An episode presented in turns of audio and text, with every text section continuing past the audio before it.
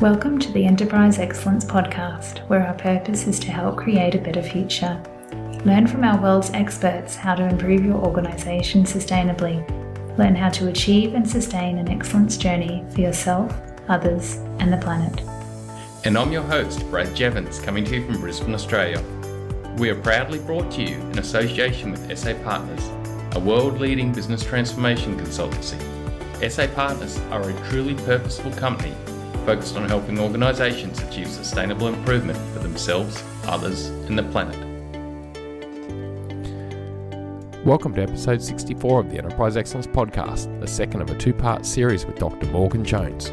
Morgan will be continuing the chat today on his new book, Why Bother?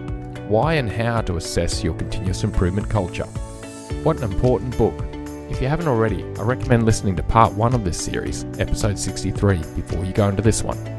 In the last episode, we covered KBIs and KPIs, why it's essential to measure behavioural rather than purely performance indicators. What does an assessment look like? Because it can vary depending on where the organisation is operating, and how to calibrate an assessment. Today, we deep dive into calibrating an assessment and the language that assessors can use to encourage interview responses. Morgan, thank you so much for joining us today.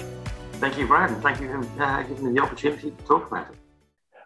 Morgan, you mentioned um, KBIs before that, you know, in your fifth chapter, your fifth element of the book, you're really breaking it down to not KPIs, which are key performance indicators, but down to KBIs, key behavioral indicators. What is the what is the difference, and what, what are some examples of key well, behavioral indicators? KPIs are really interesting. So the KPIs usually exist for a whole year, could be a couple of years, might be ongoing. If you're in mining, it might be volume of coal, or it could be cost to provide a service, um, or whatever. And so that's a KPI. It's usually an outcome. Mm. Now, a KPI may be something, well, what we want to focus on is customer experience. And if you think of in, in call centers, one of the classic examples is we use as a KPI is average handling time, AHA most probably the most widely used KPI going. Mm. So what that drives is a behavior because people know that if they have a lower average handling time, they get rewarded. So if you've got the low handling time, so you get your customer off quick, and then they have to ring back. Because what you should be saying, how do I resolve the customer's inquiry first time? Mm. So the call might take twice as long, but rather than you know, uh, if I, I ring twice, if I'm going to ring Brad twice, you know, he might have a really low AHA, but I've had to ring him at least twice to solve my problem. Yeah. Whereas if Brad could solve my problem first time, that is the true value of being customer focused. Mm. So it's, the KPI would be, would be, slightly different. Is you know, it, it, may, it may not be uh, time to finish call. It's and, and, and can be challenging the KPI to say, well, how long did it take to uh, answer and solve the, the customer's problem? Yeah. And in the banking world, you know, in Australia, we have remote communities. Whereas you know, in, in most retail banks, it's very, you know, very quick, quick. We want to get you on the phone, solve your problem, sign you up to a bank account, and get you out again. Yeah. Where in remote communities, they may only have one phone. So the average handling time, the phone call may be three hours because everybody will swap and they all have turns of making a phone call. Mm-hmm. So the average handling time is absolutely the wrong thing to do to measure. What we're measuring is did we did we sign up the, the customer? Do we meet their needs? Mm. Did we solve their problem? So it's actually looking at the, the, the behaviors and you know and getting people to say we want to be customer focused, not about cost, this is about did you solve the customer or client's issue first time? Did they get what they needed? Mm-hmm. And then you say, how can I do it more efficiently? But it's about sometimes about building loyalty and relationships. And so, so that's a, that, classic KPI. And that, that the ones often you have in CI world is about savings, cost savings. How much have you saved per month? How many projects have you implemented and saved? Mm. Right. Um, it might be got how many small ideas have you got running right now? How long, how quickly can you complete them? Rather than actually, how many of the team completed within their own sphere of control? And are they managing them? So instead of taking six or eight weeks to complete a project. They may do smaller ones, but they own them and they implement, and are the results delivered? More importantly, are the, are the teams feeling a difference from the, the, the improvement? Mm. So that's the thing they really want to say is, you know, the KPI is, has the improvement changed the experience for the employee? Mm. Rather Yeah. than how quickly did you solve the problem? Because Yeah. it usually quite often is a, a fixing a symptom, but the experience is, hasn't changed. Yeah.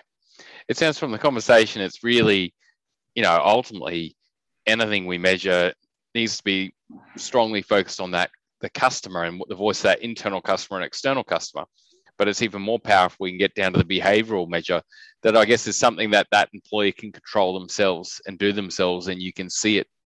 It's really really good. Morgan what doesn't what does an, an assessment look like? If you if you're you know if you're taking this journey and you're building your behavioral and operating system as an organization and you you're really thinking about it and you're developing your way and you're then going to measure and track the journey and help to coach you know Mhm. plan do check act plan do check act through a journey what what does an uh, assessment look like and what do you write about in the book in relation to an assessment Well, actually taking through the process. So first of all, it depends on where the the where wherever you're assessing where they are on their journey. If they're just starting out, it's just a baseline. Mm. So there's not criticizing. It's no right or wrong. One of the, the classic examples in a lot of assessment systems, they give an absolute number. You've got a score out of 100 or a percentile, which can drive the wrong behavior. So one of the things we, we implemented at CBA, we have four categories. You know, we have bronze, silver, gold, and platinum. Mm. So what it is, and say, look, you know, we, we expect you for the next two years to be at, at bronze. You're just still learning. We didn't tell you that, you know, you had 50, 51 or 57, but because some people, you know, large organizations, heavy in, will focus very much on the KPI of the number. Mm. Again, which can drive wrong behavior and say, are you continuing to improve? We can give you, have they improved? So we just don't give them the hard number. It's used to calculate where they, they sit.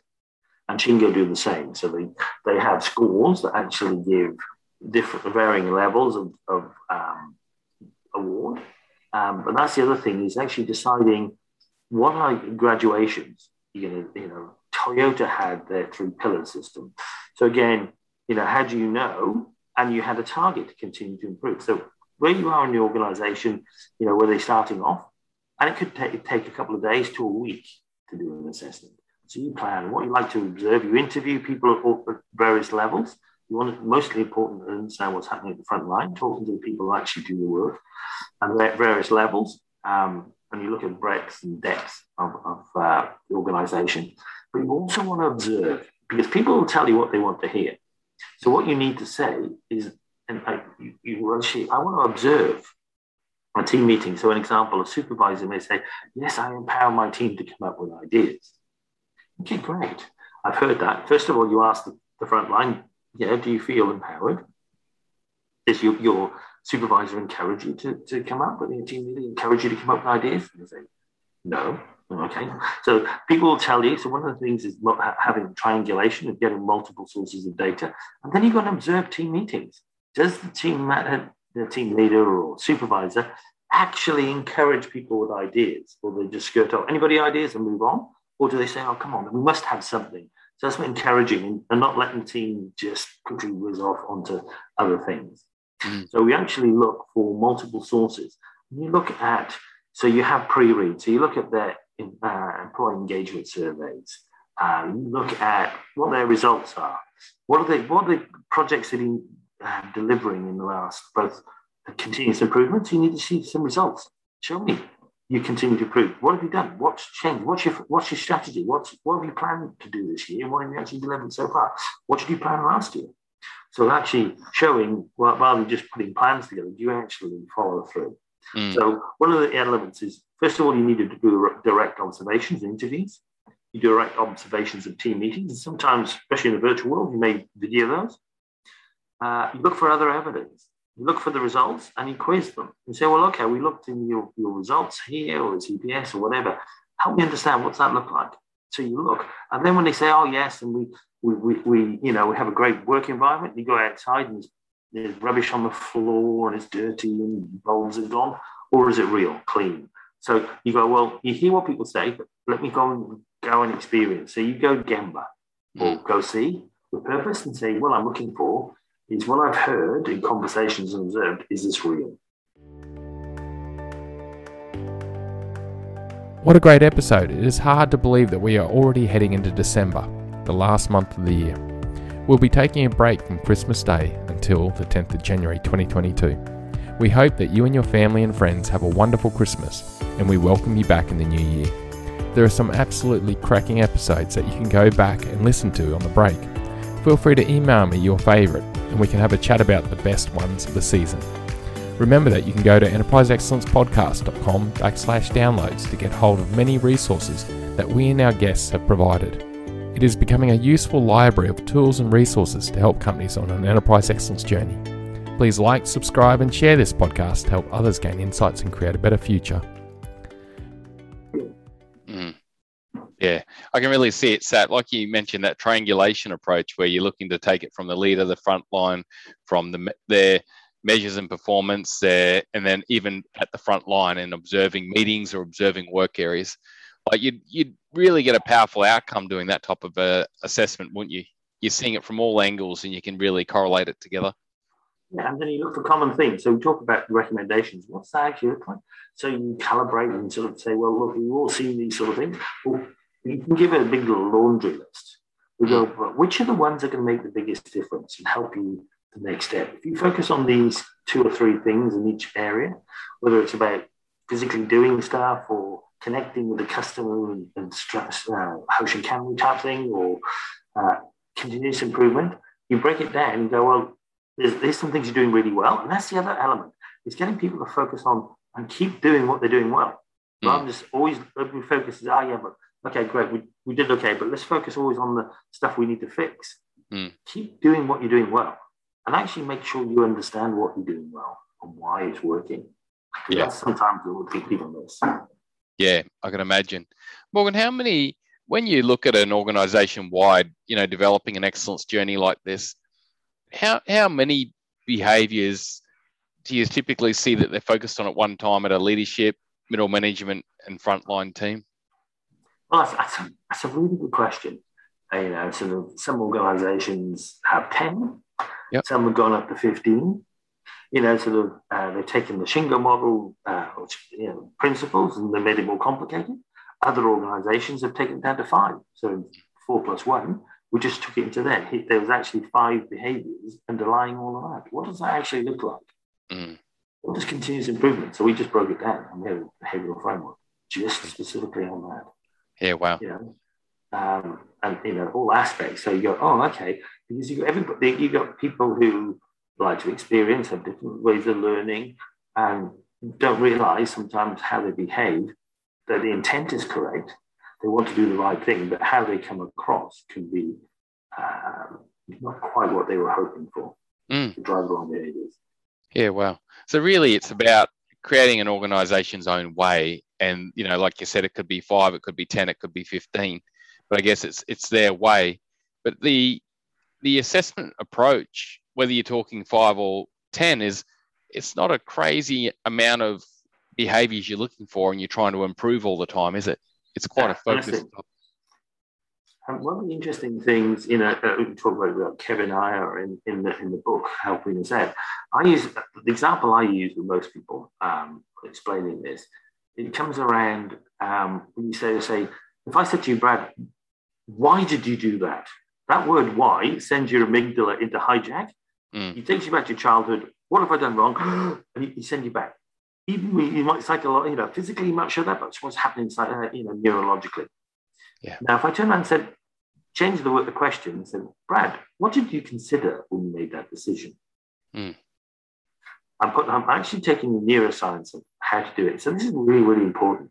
So audits and stuff, people feel defensive and give, give you the wrong answer. You can't give me the wrong answer.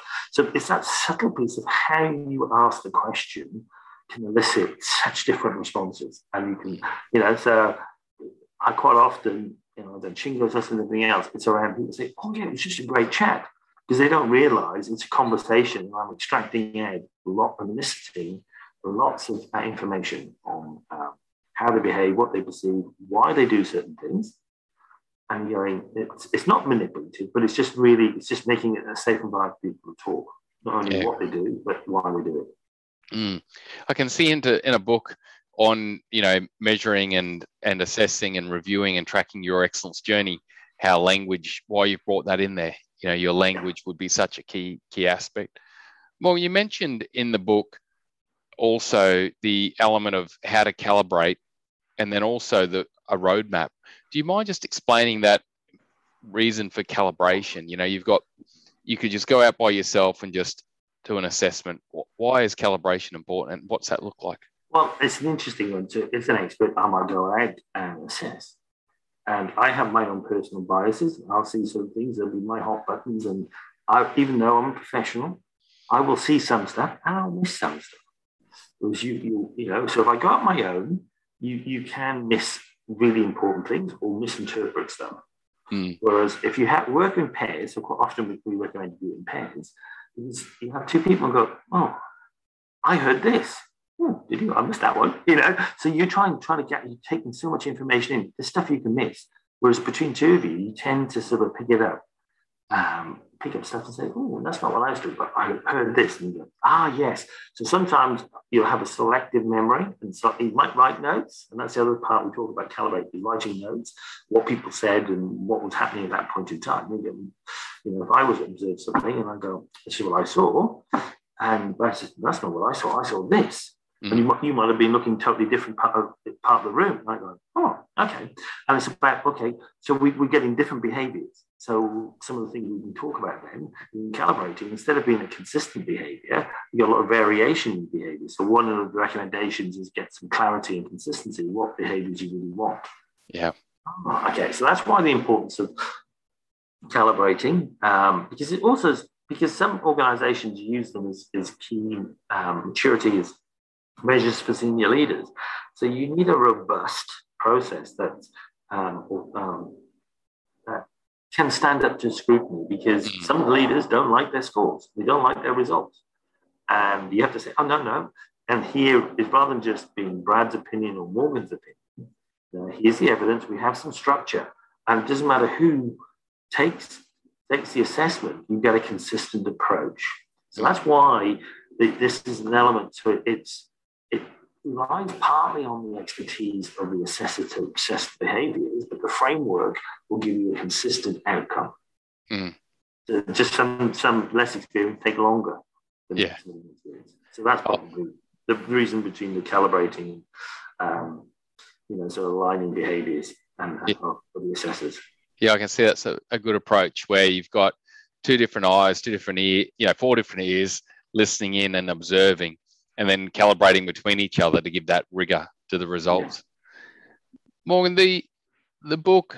So with why bother, you've really got this good structure that people can read and learn from on how to engage sponsors at the top, how to define behaviors, and really get down to what are those behaviors that we need at the different levels of the organization. How to look at our systems and our operating systems that either impact positively or negatively, and what do we need to do there? How to assess, breaking things down to KBIs and really being able to measure it, the key behavioral indicators, the use of language, tips and tricks on virtual, and then also how to calibrate and how to actually use that calibration technique in your assessing to really get that stronger results and more rigor to the whole system. Morgan, with with it, I can see that a lot of organizations who are trying to take an excellence journey can gain a lot from this and grow from it. How, how can Morgan people reach out to you if they want to learn more, and how can they get hold of the book? Well, that's great. The uh, book is on pre-order, so it's due out in September. I think September twenty fourth. Nice. um, 2021. Uh, so you can pre-order it. Um, so the book, you know, I'm available on uh, LinkedIn. Um, so is the co- other co-authors. So uh, Peter Hines is a professor, um, Shine, uh, and Chris Butterworth. Um, all three happen to have won Shingo Awards for the publications and stuff. So and, again, and you know, so you can actually reach out there. It's easy to, to buy the book. Uh, you can buy it hardback, softback, you know, um, or um, but, uh, sort of ebook. So you can actually, it's quite easy to get hold of. So you pre-order it. Um, so you'll be one of the first to get it. Um, and then if you get any questions, it's designed for that gives you, uh, it's like driving a car. Mm. I can give you a book on how to drive.